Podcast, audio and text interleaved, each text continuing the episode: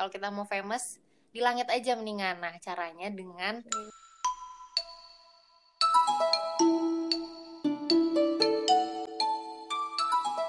Assalamualaikum warahmatullahi wabarakatuh. Selamat datang di Pisahut Podcast Trust Sisterhood Episode ke-15 bareng gue Dila dan gue Nitya yang bakal nemenin sore kalian kali ini. Ya, betul Jadi kita sekarang mau ngomongin apa nih Nit di podcast ini? Katanya lu mau curhat. Iya bener. Ya, silahkan Dila. Selamat mendengarkan cuap-cuap kita. Jadi Nit, gue mau curhat. Ini tuh kejadiannya beberapa hari yang lalu, belum lama. Kan eh, seperti kebanyakan orang pada umumnya Nit Membuat eh, targetan di hari-hari Ramadan Nit Nah, gue juga bikin tuh Nit eh, Target itu tuh dibikin per hari gitu Nit Kayak entah itu tilawahnya Atau sholat sunnahnya Mungkin dengerin ceramah dan sebagainya. Nah, dengan membuat targetan kayak gitu Kadang tuh gue eh, pernah atau eh, beberapa kali kayak udah mau menjelang maghrib tapi target gue belum selesai nih Mm-mm. dan itu tuh ngebuat gue kayak pas udah asar dan mendekati ke maghrib gue tuh curi-curi waktu buat tilawah karena mikirnya tanggung dikit lagi jadi gue mau nyoba selesain gitu nah padahal kan kalau udah menjelang buka puasa itu nih kan Iya. sibuk ya di dapur kayak bantuin misalnya bantuin bikin takjil atau kayak ngapain gitu nah nyokap gue tuh suka nyuruh gue untuk pergi ke dapur gitu loh bar- bantu bareng bikin takjil Mm-mm. nah udah deh terus gue kayak aduh Males. gue lagi Kesel. Iya. Iya, masalahnya gue lagi mau nyelesain target nih, tanggung dikit lagi gitu kan. Terus kayak, aduh, Iya. kalau nggak diselesain sayang, tapi kalau gue tetap ngaji, bakal ribut, maksudnya rame gitu loh. Iya. Dan Lu pernah- juga gak sih? Iya, lu pernah gak sih Nit kayak gitu? Gue juga sering kayak gitu. Cuman mungkin eh, konteksnya gini. Kan sekarang lagi PJJ. Kalian juga Iya. deng semua semua orang juga semua mahasiswa juga sekarang lagi PJJ. Dan PJJ tuh ternyata lebih padat dari kuliah biasa. Jadi dari sore eh dari pagi sampai sore dan tugasnya juga banyak banget kan.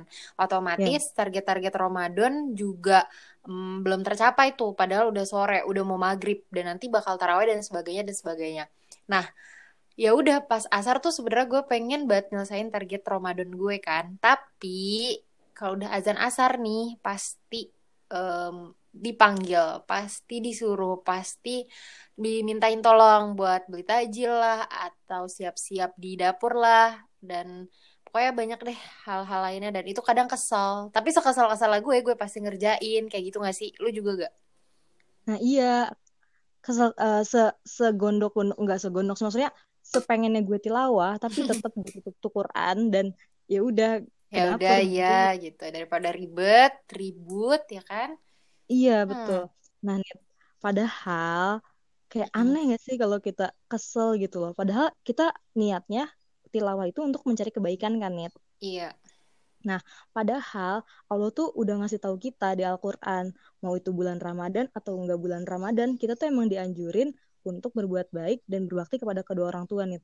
Kayak di Quran surat Al-Isra ayat 23. Apa tuh? Oh itu. Oh, oh, oh, oh, yang ini ya, yang nggak boleh ngomong ah itu. Nah, iya betul. Jadi bunyinya kayak gini. Bismillahirrahmanirrahim. Dan Robmu telah memerintahkan kepada manusia, janganlah ia beribadah melainkan hanya kepadanya, dan hendaklah berbuat baik kepada kedua orang tua dengan sebaik-baiknya. Dan jika salah satu dari keduanya atau kedua-duanya telah berlanjut berusia lanjut di sisimu, maka janganlah katakan kepada keduanya ah, dan janganlah kamu membentak keduanya. Quran surat Hmm. Al-Isra ayat 23. Iya, iya, iya, tahu, tahu, tahu, tahu. Nah, itu dia. Berarti kita nggak boleh kalau misalnya disuruh ngomong ah atau hmm, males gitu. Iya.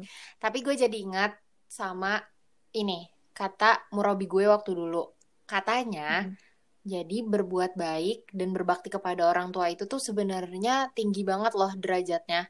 Kenapa gue bilang tinggi? Karena Allah itu nurunin perintah buat kita berbuat baik dan berbakti pada orang tua itu tuh selalu bersandingan sama perintah untuk uh, beribadah kepadanya dan gak boleh nyekutuin Allah. Contohnya kayak tadi yang ayat yang lu bacain. Itu kan setelah Allah bilang jangan mempersekutukannya atau jangan beribadah kepada selain dia, terus perintah hmm. buat ini kan buat berbakti pada orang tua.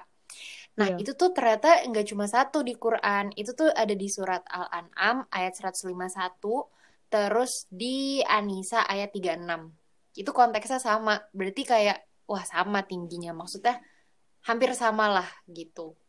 Iya, iya, iya, iya. Nah, berarti kan kalau misalnya dia udah hampir sama kedudukannya dengan jangan menyekutukan Allah, hmm. nah dia juga nih imbalannya juga udah Allah jelasin di Al-Qur'an. Hmm. Nih, ada di Quran surat Al-Ahqaf ayat 16. Bunyinya kayak gini. Mereka itulah orang-orang yang kami terima dari mereka amal yang baik yang telah mereka kerjakan. Dan hmm. kami ampuni kesalahan-kesalahan mereka bersama hmm. penghuni-penghuni surga. Sebagai janji yang benar yang telah dijanjikan kepada mereka. Jadi gitu. diampuni dosa-dosanya bersama penghuni-penghuni surga gitu ya. Iya, betul. Semoga kita jadi bagian dari mereka gitu, dari orang-orang yang hmm. berbuat baik dan berbakti sama orang tua tadi. Nah, ngomongin imbalan, gue jadi ingat suatu cerita. Lu tau nggak cerita tentang Uwais Al-Qarni? Kayaknya udah sering banget ya cerita ini. Yang itu bukan sih yang dia ke Mekah bawa-bawa lembu? Ya, bukan bawa-bawa lembu. Bawa ibunya. Ya udah. Oh, dia tapi itu ya yang latihan dulu itu ya? Iya. Nah, biar ya, biar biar penonton eh pendengar kita recall lagi ceritanya. Jadi nggak apa ya gue cerita. Jadi Uwais Al-Qarni ini adalah seorang pemuda pemuda miskin, dia tinggalnya di Yaman. Dia tinggal sama ibunya doang. Ibunya udah tua dan ibunya lumpuh. Nah, suatu ketika hmm. ibunya bilang ke Uwais Al-Qarni kalau hidupnya nggak lama lagi, tapi beliau pengen banget haji. Nah, Uwais Al-Qarni bingung karena jarak dari Yaman ke Mekah itu jauh banget dan orang kaya itu harus pakai unta. Sementara dia kan miskin. Hmm. Jadi dia bingung gitu harus harus pakai apa transportasinya kan. Nah, akhirnya dia cuma mampu beli anak lembu. Nah, anak lembu ini dia sengaja tuh taruh kandangnya di atas puncak bukit. Ya kan? Orang-orang tuh bingung kenapa naruh kandang anak lembu di puncak. Emang dia nggak bolak-balik? Maksudnya kayak orang ya? gila gitu bolak-balik kan bawa beban. Iya, orang-orang bingung ya. Mm -mm. Kenapa apa sih namanya melihara lembu di puncak Bogor gitu ya, Nit? Di puncak bukit. oh iya salah. Aduh jayus banget. Lanjut. Nah setelah itu kan dia itu bulak-balik bukit bawa si anak lembu.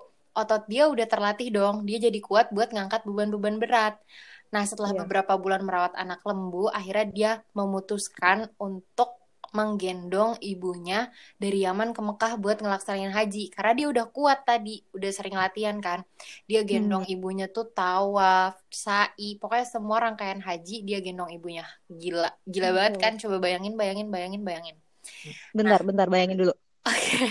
ya. coba pendengar udah. dibayangin setelah itu makanya Rasulullah bilang kalau misalnya Uwais Al-Qarni ini tidak terkenal di dunia karena ya udah emang miskin kan tapi beliau ini dikenal sama penghuni-penghuni langit.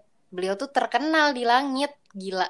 Masya Terus Uh, sampai Rasulullah itu bilang ke sahabat-sahabatnya, kalau kalian ketemu Uwais Al-Qarni, mintalah istighfar padanya. Jadi minta Uwais Al-Qarni itu buat minta ampunan ke Allah terhadap orang itu gitu.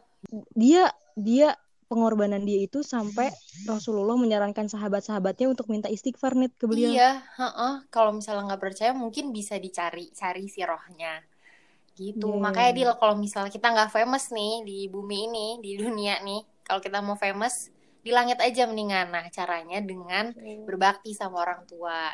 Malah uh, untuk famous di akhirat ini nggak usah butuh followers, nih, nggak butuh followers. Iya, enggak, nggak peduli. Wais Alkorni nggak ada followersnya nol. Oke, oke. Ya Terus ya, nih, apa? Masya Allah banget cerita Uwais Alkorni ini. Mm -mm. Semoga kita Terus, bisa jadi kayak dia. Amin. Jadi ini kesimpulan kita dari cuap-cuap kita pada sore hari ini tuh apa sih? Kan tadi kita awalnya bilang cerita kalau misalnya kita suka males tuh kalau misalnya diganggu kalau lagi tilawah lagi atau lagi ibadah lainnya uh. sama orang tua kita khususnya. Yes, sebenarnya sih intinya tiga kata sih berbakti hmm. pada orang tua. Tapi kayaknya Dila punya kesimpulan yang lain yang lebih. ya udah coba aku aku simpulin dari kes, uh, dari percakapan kita ya Net. Hmm. Jadi sebenarnya kita tuh bisa ya Nit mendapatkan kebaikan pada bulan Ramadan ini nggak dari hanya tilawah, sholat, puasa, dengerin ceramah dan lain-lain. Tapi kita bisa dapat pahala dari pintu lain. Dan ini tuh simple banget sebenarnya. Tapi kadang kita suka males gitu Iya. untuk melakukan ini. Contohnya kayak Yaitu Nyuci piring. terus ngupas bawang, mijitin bokap, apalagi Dil.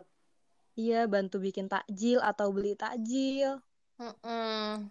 Nah, deal tambahannya mungkin kita suka lupa atau nggak sadar kalau membantu orang tua dan berbuat baik padanya itu nggak kalah mulianya sama ibadah-ibadah personal kayak tilawah yang udah Allah janjiin pahalanya berlipat-lipat di bulan Ramadan gitu. Ya udah. Ya udah deh.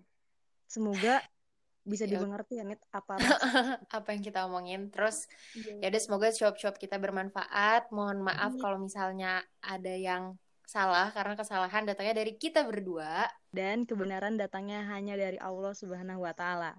Oke deh. Jadi eh, kamu udah bantuin orang tua kamu belum hari ini? Kalau belum, yuk bantuin yuk. Nit, ke dapur yuk. Yuk. Bye.